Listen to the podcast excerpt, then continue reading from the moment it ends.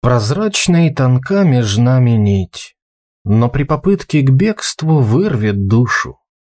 Она не в силах нас соединить, но и расстаться не дает. Послушай, хоть эта нить прозрачна и тонка, но я не знаю ничего прочнее. Когда ты жаждешь моего звонка, твой номер набираю, но не смею нарушить твоей жизни мерный ход ворвавшись тем особенным рингтоном. И сбрасываю, не нажав на ввод. Сухие губы нежно к телефону, прижав, я не желаю, не хочу услышать твой чужим вдруг голос ставший. И только лишь поэтому молчу. Ведь сделать первый шаг мне тоже страшно.